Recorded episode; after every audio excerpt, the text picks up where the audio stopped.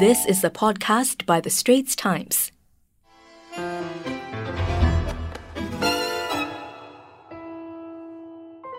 Welcome to Health Check. In this fortnightly podcast series on Wednesdays, The Straits Times guides you to healthier living and clears up misconceptions with our guests. I'm Joyce Teo and my co-host is Ernest Luis. Today we have Miss Lee Yi Ping. She's a senior youth support worker and team leader at CHAT, the Community Health Assessment Team at the Institute of Mental Health.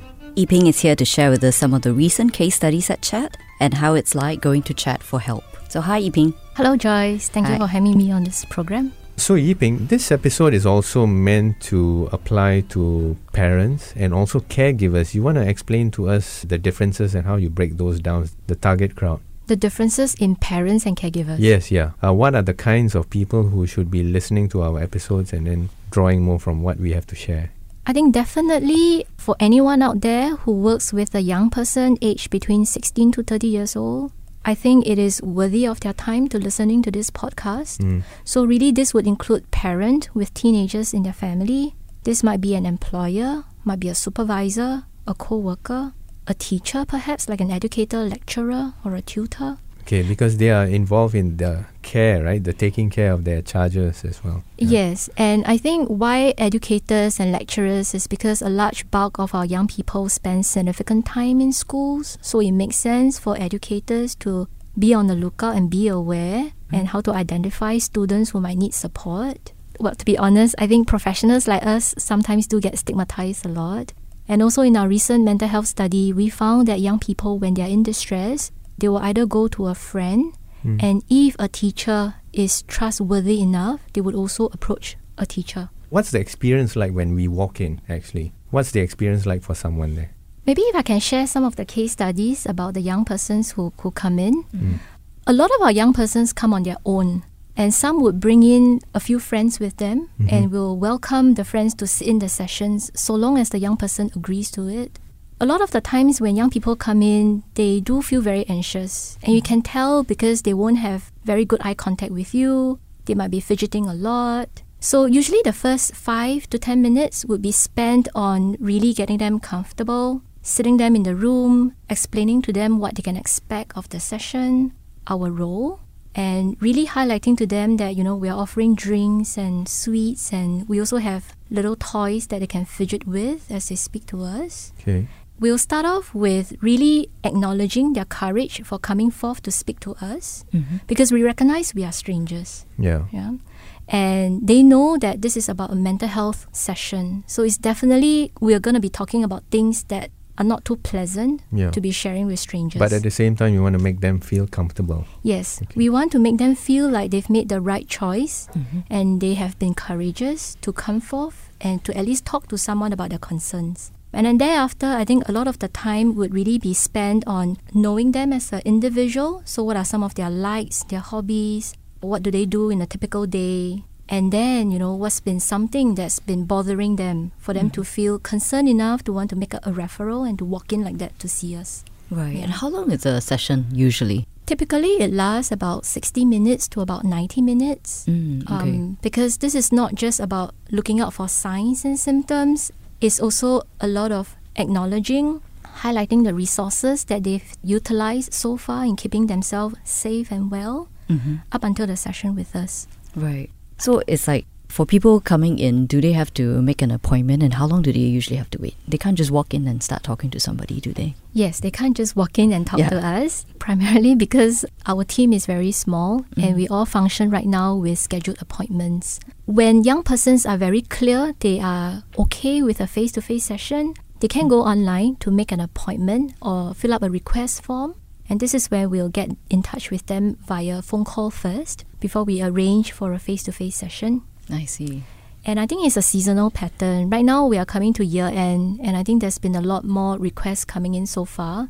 So the wait time, unfortunately, has been about three to four weeks. And which is why a lot of times we make sure every young person who get in touch with us get a good phone call from us. Right. Yeah. And you also have a web chat, right, for people who want to just talk to you online? Yes, because there is still a group of young people out there who are not very comfortable with face-to-face. Even phone call kind of freaks them out. Mm. So web chat really serves as an alternative platform for them to speak to us through text-based. is live. So they do speak to one of our youth support workers online. Mm-hmm. So Yi Ping, earlier you were talking about the importance of seeking help early, right? Can you highlight a recent case that actually shows this? I have in mind this young person that we saw recently. He has been in distress for a couple of years. Mm-hmm. And I think his friends noted that there was a change in his behavior and also in the way he expresses his emotions. And so with a lot of encouragement, he managed to put forth a referral for himself and came to see us. I think at the initial phase, he was kind of skeptical about how the session would be helpful for him.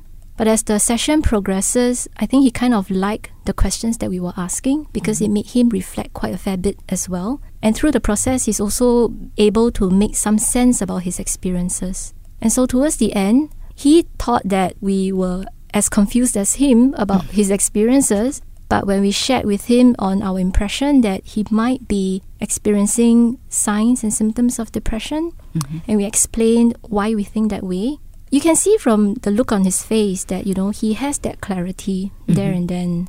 And since then on, he's agreeable that we refer him to the psychiatrist for mm-hmm. help. He's willing to give that a go. And while waiting for the psychiatrist, he is still in touch with us and has been very active in giving us feedback and updates about his progress. And at the same time, when we are in contact with him, we just want to make sure that his safety is in check and that he recognizes his own strength in living through one day after another while waiting for the psychiatrist's appointment to come through. Right. How old is this person? This is a young working adult that we are looking at, so he's in his mid-twenties. Oh, so he would have the problems when he was in his teens then? Yes, you mentioned that's a few right. Years. A few years, yeah, that's right. Right. Did it affect his studies? It didn't quite affect his studies as much, but it does affect the relationship that he has with significant others, so like with his family, with romantic partner. Mm. And I think he has lost contact with a few friends along the way as well. I see. So that's how his friends noticed the, the change in him. I mean, for those who remain as mm. friends and he's willing to keep in contact, mm-hmm. I think they are noticing that something is not quite right and he's still willing to be engaged with these few friends. Well, now, if you like what you're hearing so far, do subscribe to our series Health Check on Apple Podcasts or Google Podcasts or even on Spotify, and like us and give us a rating. Now, back to our conversation with Lee Yi Ping from Chad, the Community Health Assessment Team at I M H.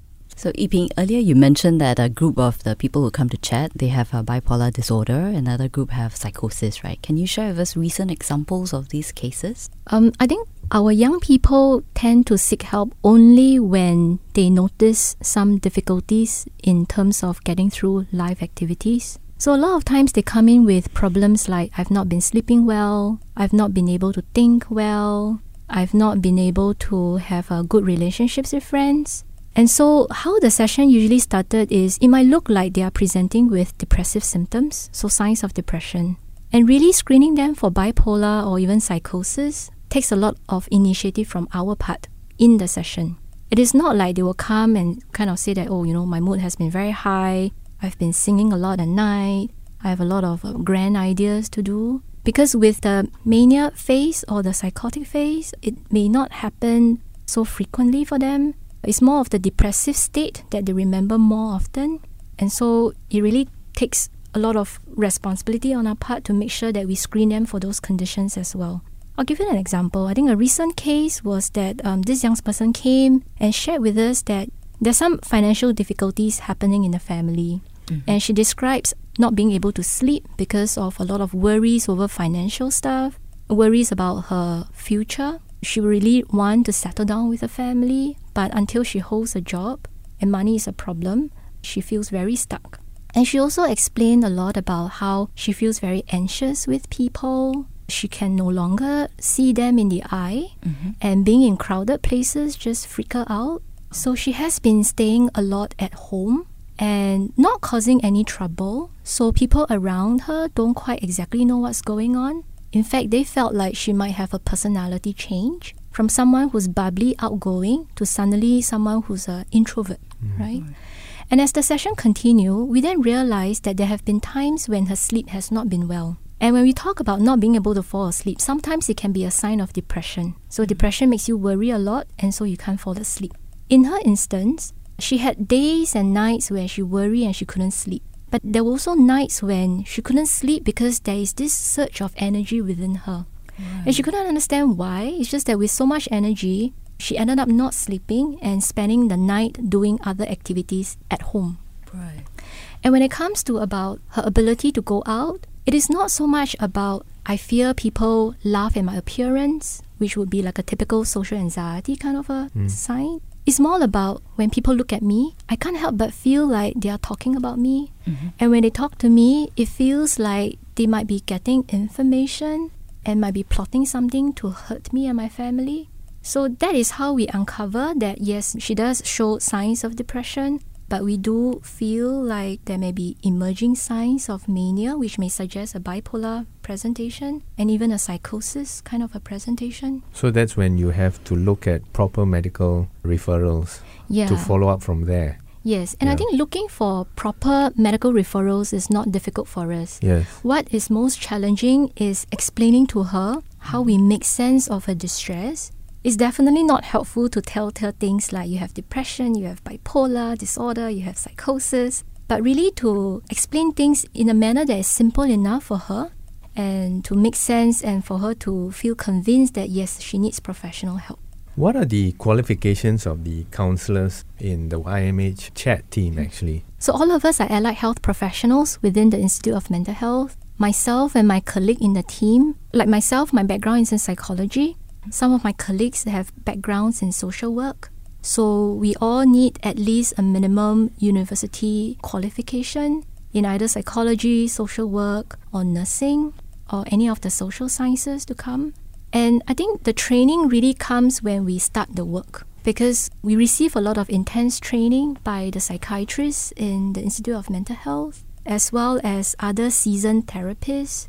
Because in chat, I think our work really differs in the sense we only have at most one session with the young person. Right. And we cannot assume that a young person will come back and see us again. So within an hour, we really have that challenge of doing an in-depth assessment to understand what's going on. Mm-hmm. At the same time, do a good engagement so that they stay the session with us and eventually they are agreeable to seek professional help later on. So everything within an hour, that's a challenge that all of us grapple with. It takes a lot of patience on our part, a lot of exposure, a lot of willingness to accept that maybe we failed in this session and to really learn from that experience and try again with the next young person that we see.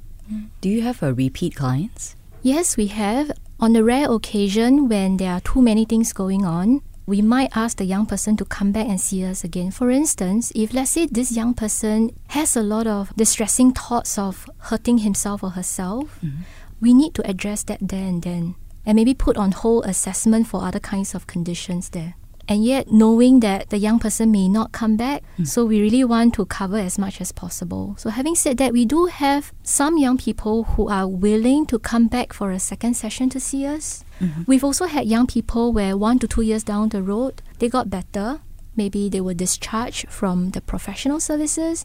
And when the distress came back, mm-hmm. they call us again. Oh, that's nice. Mm, it's yeah. very nice. Right, but with mental health, you think, I mean, if you actually don't treat it early, right, it can fester and become serious. Yes, that's right. So you had recent cases of that? Like if they haven't done, when you see them, they have more symptoms than before. I think we do have young persons, even after seeing us, we feel like perhaps it's some stresses related to what's happening in the family, or in school, and then we refer them on to other counselling services in the community. Maybe months later or a year later, the distress, instead of getting better, the distress mm-hmm. worsens, and then they start experiencing clearer signs of mental health conditions like depression or anxiety disorder. So that's where they either contact us again and we do a reassessment, mm-hmm. or the counsellors might have flagged up to our attention and we'll arrange for another session with them. Right, thank you, Yi Ping. Thank you very much for having me on this program. Well, that's a wrap for Health Check. We hope you like this latest Healthy Living Tips. That was an S P H podcast by The Straits Times. Find us on Spotify, Apple or Google Podcasts, or streaming on Google Home. Do feedback to us at podcast at s p h dot com dot s g. You can also check out more podcasts on various topics at The Straits Times and The Business Times online.